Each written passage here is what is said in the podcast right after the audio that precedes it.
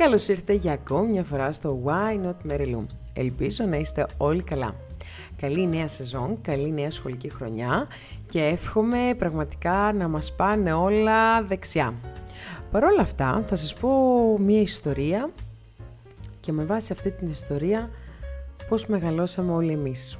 Μια φορά και ένα καιρό ήταν ένα παιδάκι, ατσούμπαλο, αλλά πολύ γλυκό.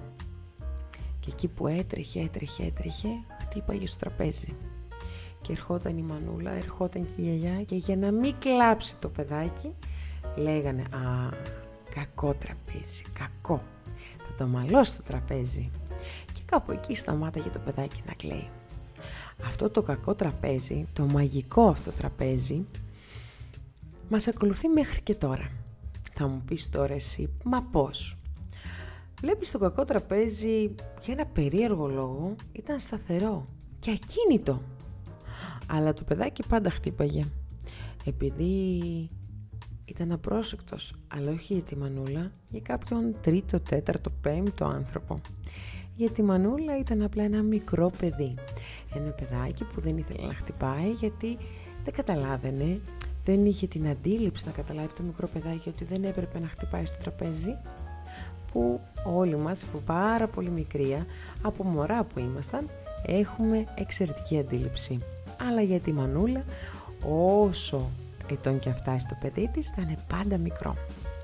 Οπότε πάντα έφταιγε ένα κακό τραπέζι. Μια πόρτα, ένας καναπές, κάποιο αντικείμενο, αδερφάκι μου, που περιμένει εκεί στοικά να το ξεσκονίσεις, να το καθαρίσεις. Σίγουρα όμως δεν περίμενε να το χτυπήσεις. Και εσύ μεγαλώνεις πάντα με την ιδέα ότι για όλα φταίνει οι άλλοι. Αλλά δεν φταίς εσύ.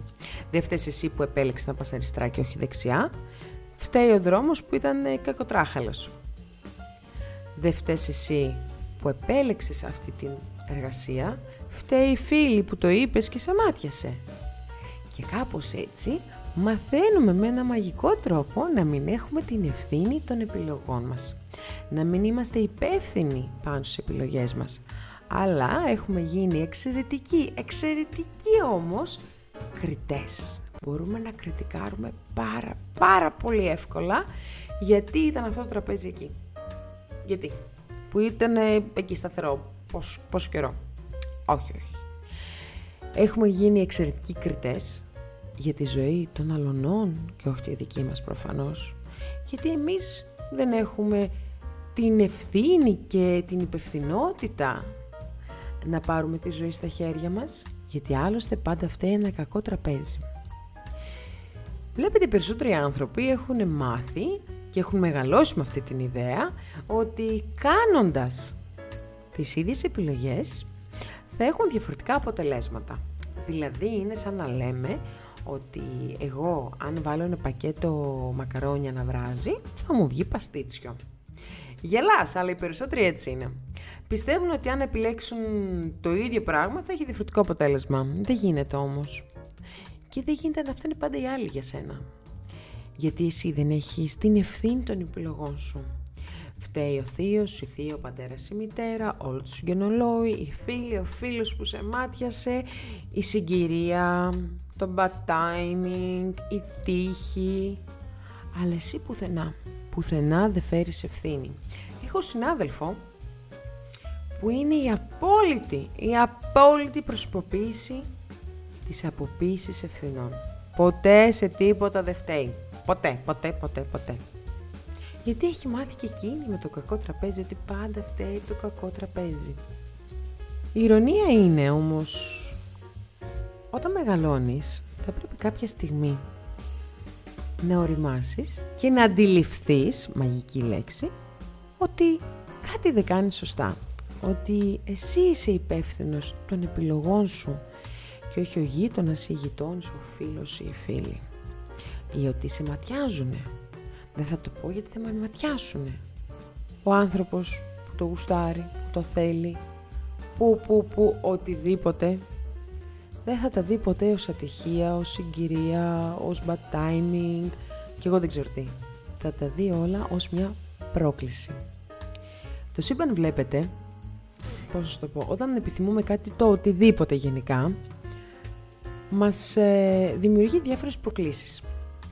Όταν εσύ δεν μαθαίνεις από αυτό το μάθημα, από αυτή την πρόκληση, θα σου κάνει την ίδια πρόκληση, με άλλα πρόσωπα, με άλλες καταστάσεις, αλλά το, το κλου της ιστορίας, δηλαδή το ρεζουμέ, θα είναι το ίδιο. Θα είναι η ίδια απολαβή μαθήματος. Όταν εσύ έχεις μάθει να κριτικάρεις τη ζωή των αλλωνών και να πεις «Α, κοίτα πώς είναι αυτή, α, κοίτα τι μισθό παίρνει, μα γιατί δεν τα βγάζει», που στη τελική δεν είναι καν στη ζωή σου. Αλλά εσύ που θα κρίνεις τον άλλον και τον απέναντι και το διπλανό και εγώ δεν ξέρω ποιον, δεν έχεις το θάρρος να αντιμετωπίσεις και να ελέγξεις τη δική σου ζωή, που είναι ζωή σου. Ο άλλος, δηλαδή έχω ακούσει άπειρες φορές, «Μα κοίτα τι σορτσάκι φοράει αυτή, μα κοίτα εκείνο, μα κοίτα». Τι σε νοιάζει, τι σε νοιάζει. Δεν είναι καν στη ζωή σου, δεν σε ενοχλεί. Δεν αισθάνεται η ίδια άσχημα και αισθάνεσαι εσύ. Και δεν είναι α, ένα άλλο μαγικό που συμβαίνει.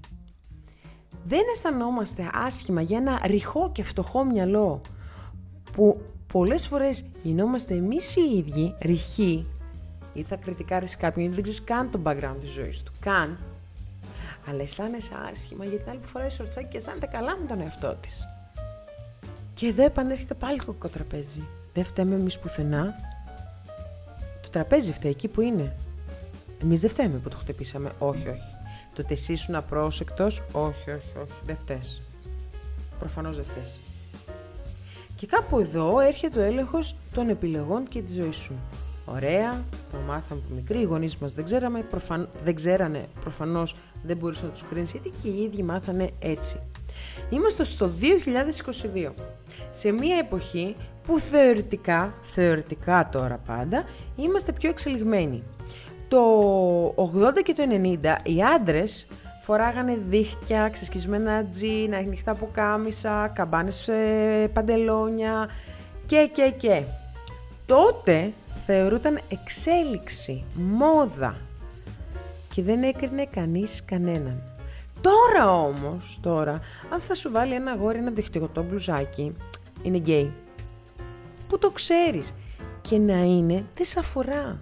Γιατί, γιατί δεν είναι στη ζωή σου. Πρέπει όλοι μας να αντιληφθούμε ότι το κακό τραπέζι δεν ευθύνεται πουθενά. Ούτε ότι χτύπησες, ούτε ότι είναι σε αυτή τη θέση. Εμείς το βάλαμε το κακό τραπέζι σε αυτό το σημείο. Το ότι εγώ δεν πρόσεξα και χτύπησα το δάχτυλό μου είναι ευθύνη δική μου. Θα πρέπει πλέον να ελέγχω τη δική μου ζωή. Κρίνω στον άλλον πώς δίνεται έτσι, ενώ εσύ μπορεί να μην έχεις ιδέα από μόδα ή μπορεί να μην έχεις ε, την αυτοπεποίθηση για να το φορέσεις. Οι περισσότερες γυναίκες που θα πούνε «Μα πώς είναι αυτό που φοράει έτσι» δεν έχουν αυτοπεποίθηση ή είναι τέρμα ανασφαλής, αλλά το παρουσιάζουν πάντα πάντα με το πέπλο της, πώς να το πω, του, του σεμνού. Εγώ είμαι σεμνή. Όχι κούκλα μου, δεν είσαι σεμνή. Όχι. Εσύ απλά ντρέπεσαι να το φορέσεις. Δεν μπορείς. Θα ήθελες. Γι' αυτό και στην παραλία οι περισσότερες τα βγάζετε όλα έξω. Γιατί άμα, ήταν, άμα ήσουν σεμνή, θα φορέγες κιλοπία στην παραλία. Αλλά εσύ έρχεσαι και μου λες ότι «Να, αλλά είναι παραλία, πρέπει να φοράω μαγιό». Ε, και άλλη είναι σορτσάκι, κάνει ζέστη και φοράει σορτσάκι. Τι σε ενδιαφέρει. Πρέπει σιγά σιγά, βασικά όχι σιγά σιγά, με έναν γοργό ρυθμό να αντιλαμβανόμαστε ότι εμείς είμαστε οι υπεύθυνοι των επιλογών μας. Καταλάβουμε ότι δεν φταίνε οι άλλοι. Δεν φταίνε. Γιατί το τραπέζι αυτό το βάλαμε εμείς σε αυτό το σημείο. Το ότι εγώ δεν πρόσεξα είναι δική μου ευθύνη. Και να θυμάστε, αν βράσετε ένα πακέτο μακαρόνια, δεν θα σας βγει ποτέ παστίτσιο. Ποτέ. Έτσι είναι. Είναι η λογική. Και ένα από τα τι που μπορώ να πω ότι για να μπούμε λίγο και στη διαδικασία να αντιλαμβανόμαστε το, την κατάσταση γενικά, είναι η αυτογνωσία. Οι περισσότεροι άνθρωποι έχουν έλλειψη αυτογνωσίας. Θα μου πεις, μα τι λες τώρα, εγώ ξέρω τι θέλω από τη ζωή μου. Όχι, δεν ξέρεις. Θέλω να μου πεις σε πέντε χρόνια πώς φαντάζεις τον εαυτό σου. Ε, εντάξει, τη δουλειά, εκεί. Δεν έχεις όνειρα πια, το έχεις καταλάβει. Δεν έχεις όνειρα, δεν έχεις στόχους. Έχεις μπει σε μία ρουτίνα, σε έχουν βάλει σε μία ρουτίνα και δεν αφυπνίζεσαι. Είσαι σαν να social media, σκρολάρεις όλη την ώρα και θεωρείς ότι έχεις ζωή. Δεν έχεις ζωή. Πάτε, βγαίνεις έξω για καφέ και είστε όλοι με τα κινητά. Δεν έχετε τι να συζητήσετε. Έχουμε φτάσει να μην, να μην μπορούμε να συζητήσουμε κάτι. Ο γονιός συνήθως δεν έχει χρόνο για το παιδί του γιατί ασχολείται με το κινητό και να του, και να το αποφέρει και κάτι, πας στο καλό. Δεν το αποφέρει τίποτα. Θες να είσαι στο κινητό, αφιέρωσε μία ώρα, μία ώρα. Την υπόλοιπη όμως, αφιέρωσε την σε κάτι πιο πνευματικό, πιο για εσένα, ναι, και χωρίς να έχεις παιδιά, δεν χρειάζεται να έχεις παιδιά. Αν ο κόσμος τον χρόνο που αφιέρωνε στα social, στην τεχνολογία γενικά, ε, το αφιέρωνε σε κάποιο βιβλίο αυτοβελτίωσης, θα είχαμε πάει πάρα πολύ μπροστά. Για το δύο χιλιάδες είκοσι δύο είμαστε χίλια χρόνια πίσω. Σκοταδισμός. Η μία γενοκτονία ακολουθεί την άλλη. Γιατί, γιατί οι γυναίκες πλέον έχουν αφυπνιστεί. Δεν δέχονται αυτό που δεχόντουσαν κάποτε οι μανάδες και οι γιαγιάδες. Δεν χωρίζω για να μην πούνε σκάρτη. Ας, με χτυπάει ο άντρας μου, αλλά εγώ δεν θα χωρίσω. Να μην πούνε ότι αυτή έχει πρόβλημα. Παιδιά, λίγο να, να κουνηθούμε από τη θέση μας και λίγο να δούμε τα πράγματα όπως έχουν. Η ζωή είναι πάρα πολύ μικρή. Αύριο μεθαύριο δεν ξέρεις αν θα ζήσεις και αν δεν θα ζήσεις. Οι περισσότεροι τα θεωρείτε όλα δεδομένα, όλα, όλα, όλα, όλα, όλα. Αν σου αφαιρέσω όμως τα πόδια σου, την όρασή σου, τον ήλιο, το, το οξυγόνο, χίλια δύο, θα πεις «Α, τα είχα, τώρα δεν τα έχω. Κρίμα, τώρα θα έτρεχα, ας πούμε. Ή τώρα θα πήγαινα έξω στο βουνό να βλέπω τη θέα». Μην περιμένετε να σας συμβεί κάτι. Εκτιμήστε τη ζωή σας. Σταματήστε να κατηγορείτε ένα κακό τραπέζι. Επειδή εσείς έχετε μάθει να κατηγορείτε ένα κακό τραπέζι. Fail. Λάθος τελείως. Το τραπέζι πάντα εκεί ήτανε και στην τελική εμείς το βάλαμε. Πάντα θα χτυπάς, πάντα θα σηκώνεσαι. Είναι η προκλήση της ζωής. Δεν υπάρχει άνθρωπος επί γης που να μην έχει πληγωθεί ή που δεν θα πληγωθεί. Όλοι πληγωνόμαστε. Όλοι στεναχωριόμαστε. Το θέμα είναι ότι να, για σένα να είναι η τροφή της δύναμής σου. Ξέρεις, ε, είχα διαβάσει κάποτε σε ένα σημείο ότι έλεγε ένας ότι όταν έχεις στόχους, όνειρα, όπως θέλεις να ονομάσει ο καθένας, θα πρέπει να βάζεις τις τριάντα απορρίψεις σου. Και σκεφτόμουν εγώ, τι λέει μωρέ, ποιες απορρίψεις. Ε, το επεξεργάστηκα, το σκεφτόμουν, το σκεφτόμουν, πέρασε ώρα η αλήθεια είναι. Και ξέρετε, κατάλαβα ότι κάθε φορά που αισθανθήκαμε ταπείνωση, θλίψη, στεναχώρια, αδικία, το οτιδήποτε, όταν έχουμε το στόχο να, να μας έρχεται εικόνα αυτών των συναισθημάτων και να παίρνουμε δύναμη από αυτό. Και ξέρετε κάτι, έχει απόλυτο δίκιο. Έχεις άλλη δύναμη και άλλο κίνητρο για να το κάνεις. Μάθετε τα κίνητρά σας για αυτά που θέλετε στη ζωή σας. Όλοι, μα όλοι μπορούμε να τα κάνουμε όλα. Η αυθονία και ο πλούτος είναι άφθονος, περισσεύει και παραπερισεύει. Μην μπαίνετε στη διαδικασία που ε, όλοι λέγανε, ας πούμε, ότι ε, δεν φτάνουν τα υλικά αγαθά για όλους. Για όλους φτάνουν, αλίμονο. Απλά είναι μια απλή χειραγώγηση. Θα σας πω αυτό και θα κλείσω, να μην μακρηγορώ, ε, για να δείτε πώς γίνεται η χειραγώγηση και ότι έχουμε μάθει κάτι που δεν ισχύει και ουσιαστικά μας το έχουν ε, βάλει υποσυνείδητα και όλοι πιστεύουμε ότι με μία γόπα μπορεί να πιάσει φωτιά ένα δάσος. Δεν ισχύει. Άμα ήταν έτσι, όταν ανάβω κάρβουνα και κάνω μπάρμπεκιου, θα βάζα γόπες. Να ανάβουν κατευθείαν οι γόπες. Δεν ισχύει. Και θα βάζα όλα τα ξερά κλαδιά. Το έχω δοκιμάσει. Εγώ, εγώ προσωπικά το έχω δοκιμάσει. Δεν μπορεί να κάψει. Δηλαδή, ε, τι να σου πω, χωρίς έτσι, έτσι ξαφνικά από το τίποτα. Ακόμα και από το γυαλί που λένε ότι ναι, δημιουργείται φωτιά, δεν λέω ότι δημιουργείται, αλλά να πάρει τέτοια έκταση όχι, δεν γίνεται. Θα πρέπει να κάτσει το γυαλί σε τέτοιο σημείο, στο χορτάρι συγκεκριμένα. Δηλαδή κάποια πράγματα θα πρέπει να ξεκινήσουμε να τα σκεφτόμαστε με μία λογική. Και όταν πας να κρίνεις, σκέψου. Είναι στη ζωή μου, με ενδιαφέρει. Όχι, δεν με ενδιαφέρει γιατί δεν είναι στη ζωή μου. Εγώ μπορώ να το κάνω, όχι δεν μπορώ να το κάνω. Οπότε δεν θα ασχοληθώ εγώ σε αυτό το κομμάτι, δεν μπορώ να την κρίνω. Και να μπορείς να την κρίνεις, δεν σου πέφτει λόγος γιατί δεν είναι στη ζωή σου. Το οτιδήποτε. Έχω, ελέγχω εγώ τη ζωή μου. Αυτός που ελέγχει τη ζωή του και έχει τα έχει, δηλαδή ξέρει την, έχει την αυτογνωσία του, ξέρει τα πράγματα, χίλια δύο.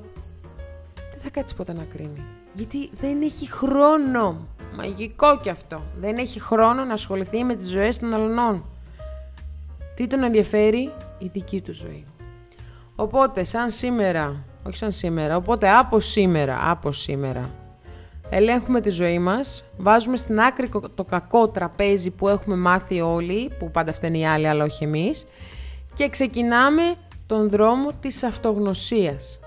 Τι μας αρέσει, τι δεν μας αρέσει, παρατηρούμε τον εαυτό μας σε επιλογές της καθημερινότητας, ε, γιατί το επέλεξα αυτό, γιατί μου αρέσει αυτό. Τι σ' αρέσει περισσότερο από τα αυγά, βραστά, ομελέτα, μάτια, τι σ' αρέσει, ποσέ. Οι περισσότεροι δεν ξέρουνε, θα σου πούνε εντάξει, αλλά ένα από τα τέσσερα θα σ' αρέσει σίγουρα περισσότερο. Οπότε, πάμε για το ταξίδι της αυτογνωσίας, να μάθουμε ποιοι είμαστε πραγματικά, τι θέλουμε πραγματικά από τη ζωή μας, τι μας κάνει να είμαστε ευτυχισμένοι, ευχάριστοι, χαμογελαστοί και να μας προσφέρουν όλα τα θετικά συναισθήματα. Και θα τα πούμε στο επόμενο podcast. Φιλιά πολλά μέχρι την επόμενη φορά.